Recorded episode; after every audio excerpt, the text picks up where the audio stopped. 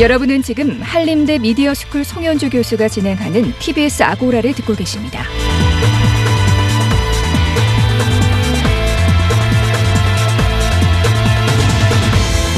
이슈의 논점과 사실관계를 짚어보는 두 번째 광장 시간입니다. 아동 성착취물 사이트인 웰컴 투 비디오를 운영한 손정우의 미국 송환 여부를 두고 최근 한국 법원이 불허 판결을 내리면서 국내 여론이 들끓고 있고 외국 언론의 비판적 보도도 이어지고 있습니다. 오늘은 이 사안에 대해서 이야기해 보겠습니다. 이은희 변호사 나오셨습니다. 어서 오십시오. 안녕하세요. 예, 우선 많이 알려지긴 했지만 손정우는 어떤 인물이고 또 그가 운영한 Welcome to Video는 어떤 사이트였고 얼마나 심각한 범죄였는지 한번 말씀 좀 해주시죠. 그 손정우 씨에 대한 설명을 하려면 그 Welcome to Video 이 사이트에 대한 얘기를 먼저 하지 예. 않을 수가 없는데요. 세계 최대 아동 성포르노 한마디로 그런 걸 공급하는 사이트였습니다. 예, 그래서 이 사건의 수사 자체가 한국이나 미국에서만 한 게 아니라 예, 31개국에서 공조 수사를 해서 사실은 이제 잡히고 뭐 수사되고 미국에서 또 송환 요청이 오고 했던 거죠. 그러니까 예. 어떻게 보면 손정우라는 사람은 이 아동 청소년 성 착취물 관련해 가지고는 대부격 이라고 봐도 예. 무방한 그런 위치에 있는 사람입니다. 예, 그러니까 우리가 무슨 영화 같은 데서 보는 거물급 범죄자였던 거네요. 그렇죠. 그러니까 지금 현재 2년 8개월 동안 뭐 운영을 해서 지금 이 사람의 수익이 4억 원이라고 하지만 예. 실제 4억 원이라는 건 밝혀진 게 4억 원 인 것이고 예, 실제로 다운로드된 그 확인된 그 횟수만 36만 건이라고 합니다. 예. 어마어마한 예. 거예요. 근데 이제 잡고 보니까 24살에 되게 나이가 어린 그냥 너무 평범한 남자인 거예요. 예. 근데 미국에서 손정우에 대해서 특별히 송환 요청을 한 이유는 뭔가요?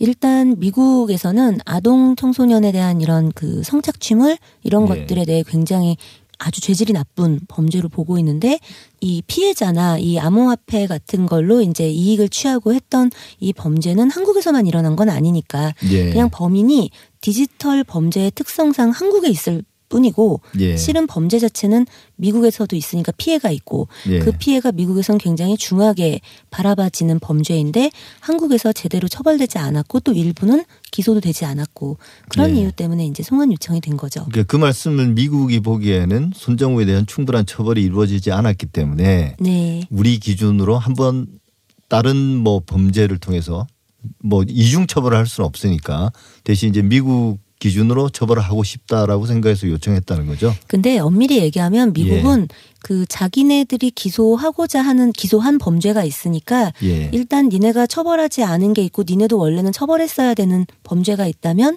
그 보내라 이런 예. 거예요. 그러니까 표면적으로 뭐 처벌의 수위가 한국이 너무 낮았으니까 보내라 이건 아닌 거죠. 하지만 실은 이제 내면적으로는 예. 그걸로는 자기네 자국민의 피해에 대해서는 혹은 자국에서 일어난 피해에 대해선 적절한 처벌이 이루어지지 않았으니까 어, 사- 상응하는 처벌 처벌이 네. 아니다. 예. 네, 그런 게 이제. 내, 내심 그런 게 있다는 거죠. 그렇습니다. 예.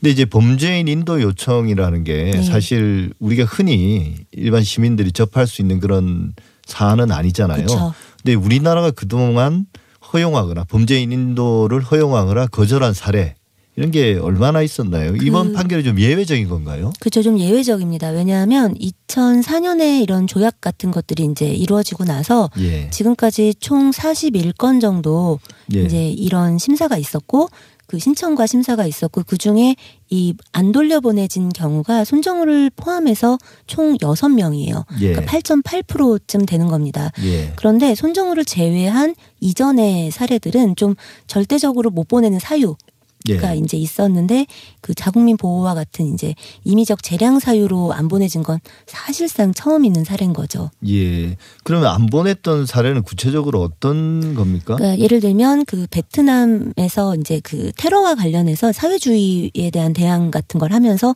테러를 하고 온 베트남 여성을 예. 대한 예. 사건이 있었고 이게 약간 정치범이네. 정치범이고 예. 그다음에 이제 중국인인데 이제 일본에서 야스쿠니 신사에다 이제 불을 질렀는데 이제 이런 부분도 이 위안부 문제라든가 이제 과거 이 전쟁에 그 예전에 있었던 그 일본이 저지른 어떤 그 전범의 피해를 입은 그 가족력이 있는 중국인이 예. 저지른 범죄라 이건 역시도 사실은 정치범으로 분류되는 사례였습니다.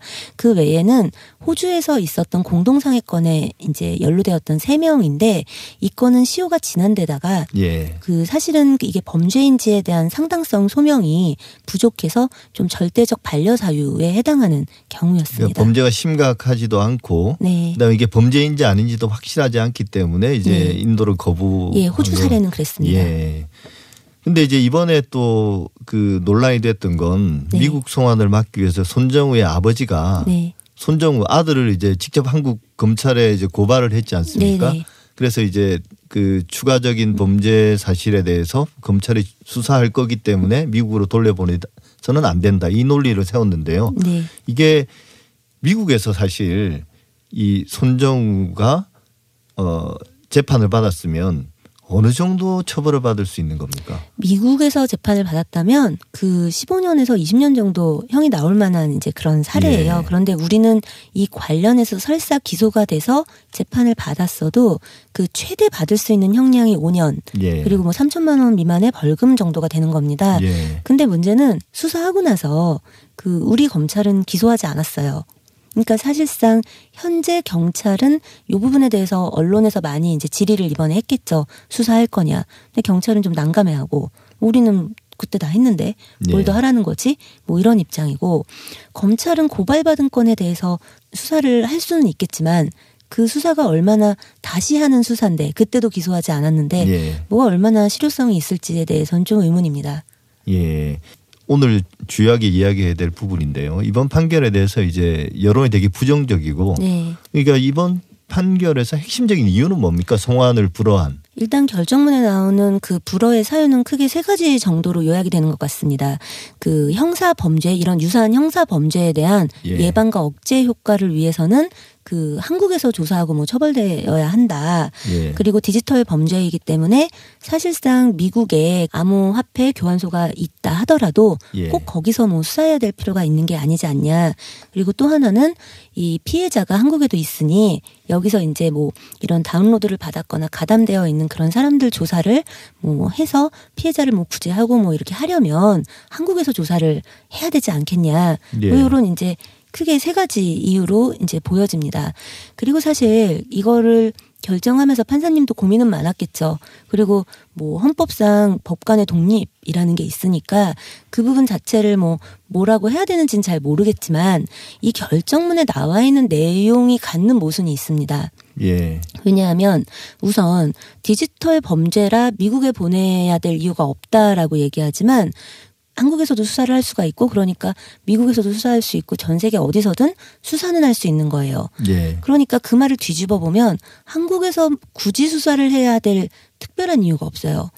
그리고 피해자나 이제 다른 여죄를 뭐 밝혀가는 어떤 과정의 부분도 사실 디지털 범죄잖아요. 예. 그러니까 이게 손정우가 무슨 저기 뭐야 가담자의 다운 이 다운로드를 받은 사람들의 리스트를 갖고 있는 게 아니에요.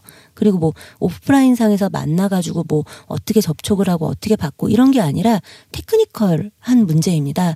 그러니까 이 조사를 한국에서 했는데 뭔가 제대로 지금까지 수사가 안 됐다면 예. 오히려 미국에서 수사해서 그 자료를 받아보면 되는 거예요. 통번역해서 예. 보면 되지 뭐.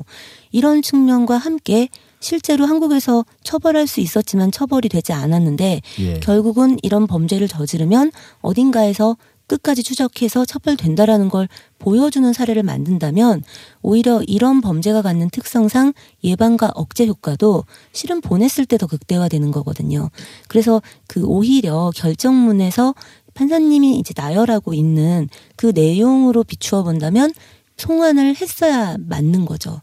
예. 네. 근데 사실 지금 변호사님께서 해설을 하셨는데도 네. 저는 잘 이해는 안 되더라고요. 네. 그 판결문 자체도 네. 그렇고 방금 해설도 더 이제 아, 네. 어려운데 그러니까 한국에서 더 수사해서 처벌하는 게 낫다라는 거죠 핵심은. 그러니까 이게 그 이거를 결정하면서 법원은 이렇게 본 거예요. 이 가담자들이라든가 다운로드 받은 예. 이런 사람들에 대한 조사를 폭넓게 한국에서 해서 뭐 더 좀 이렇게 면밀하게 수사하고 그래서 우리 나라에서 발생하는 피해자들에 대한 어떤 예방과 억제 효과를 가져와야 되지 않겠어? 이제 이렇게 얘기하는 거예요. 예.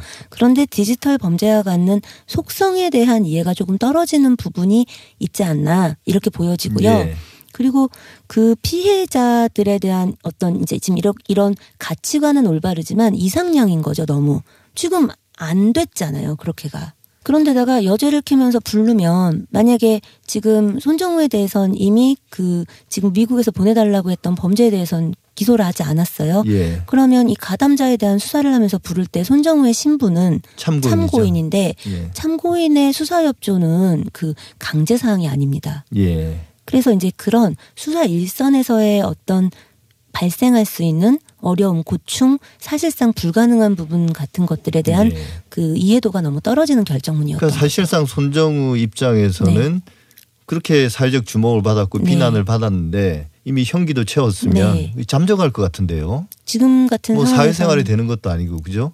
미국으로 만약에 보내지는 상황이 이어 만약에 이렇게 좀 현실 가능하게 막 가고 있었다면 잠적 했을 가능성도 사실 있는 상황인 거죠. 예. 그런데다가 한국에서 그냥 처벌받는 걸 원할 수도 있어요. 예를 들면. 왜냐하면 만약에 그럴 가능성은 너무 낮지만 미국에서나 다른 또 나라에서 송환 요청 또 올 수도 있는 거잖아요.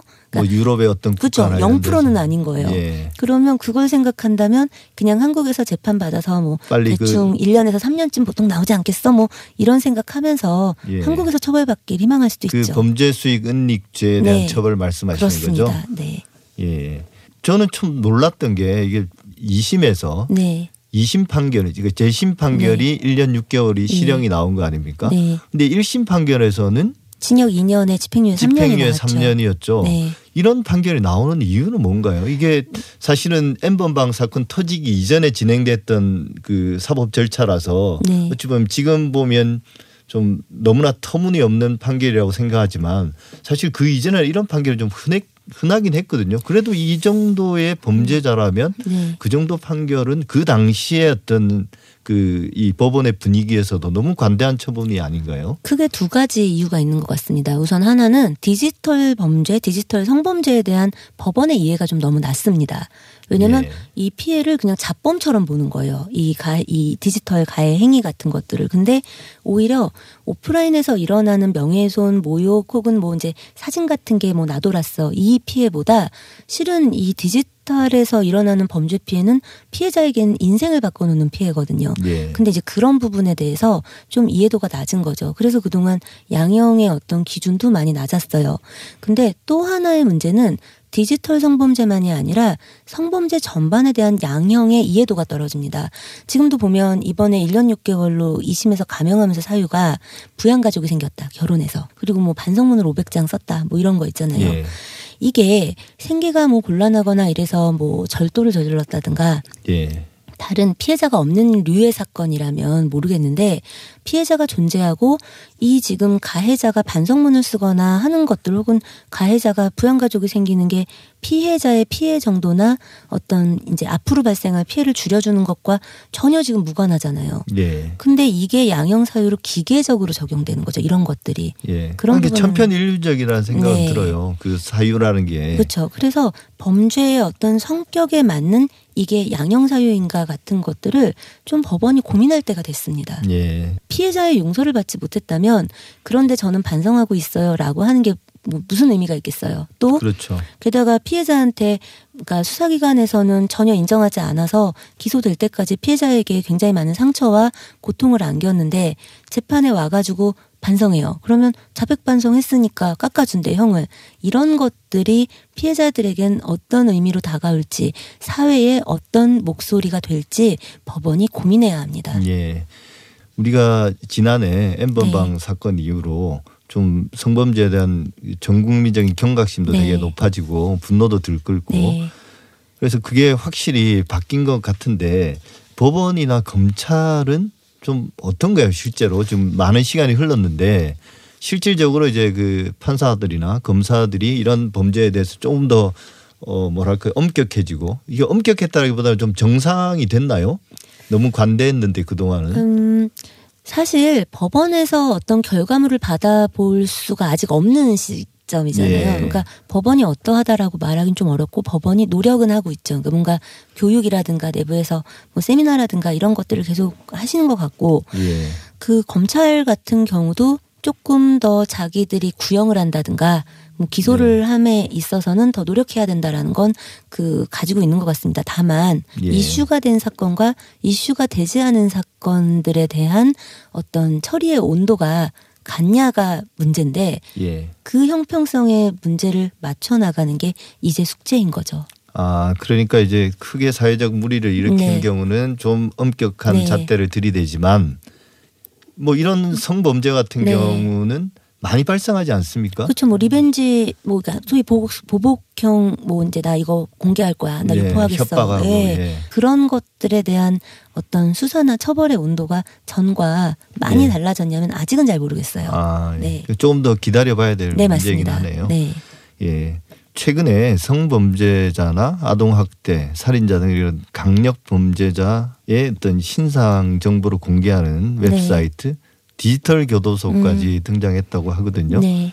이런 거에 대해서 어떻게 생각하십니까? 얼마나 답답하면 이런 일을 할까 싶긴 한데 예. 그런데 이렇게 하면 안 되죠. 왜냐하면 우리들은 다 어떤 사건에선 피해자일 수 있지만 어떤 사건에선 가해자가 될 수 있어요. 동일한 예. 사람이 마찬가지로 어디선간 가해자였는데 어떤 부분에선 피해자가 될 수 있는데 이 행위가 실은 가해자를 피해자의 지위로 바꿔놓기도 하고요. 예. 조금 그 가해자로 확정할 수 없는 그런 상황에 피해자가 양산될 수 있는 거죠. 가해자로서 명명될 수도 있는 상황이 있는 거고. 그러니까 어 정당성이 있다고 해서 정당하지 않은 행위를 하는 네. 것이 바람직하다고는 생각하지 않습니다. 예. 이런 모든 분란들이 결국은 제가 볼 때는 범죄, 특히 성범죄에 대한 판결이 그동안 너무 관대했고 네. 여기에 대해서 이제 불신과 불만들이 표출해서 이런 좀 왜곡된 형식으로 나오는 게 아닌가 그런 생각이 듭니다. 그리고 한마디를 꼭 하고 싶어요. 왜냐하면 이런 얘기가 나오면 법원에 대한 비판만 하는데 저는 법원과 수사기관을 같이 봐야 된다고 생각해요. 예. 왜냐하면 기소를 해줘야 일단 판단을 할 거 아니에요. 예. 그런데 그 이번에도 보면은 이 손정우 사건도 실제로 뭐 그중에 기소를 한 거는 몇십 건에 불과했단 네. 말이에요. 뭔가 눈앞에서 일어난 현상 때문에 비판하는 것도 중요하지만 잊지 말아야 될 것들이 있다. 그걸 꼭 사회에 말하고 싶습니다. 예. 두 번째 광장 지금까지 이은희 변호사와 함께했습니다. 오늘 말씀 감사드립니다. 감사합니다.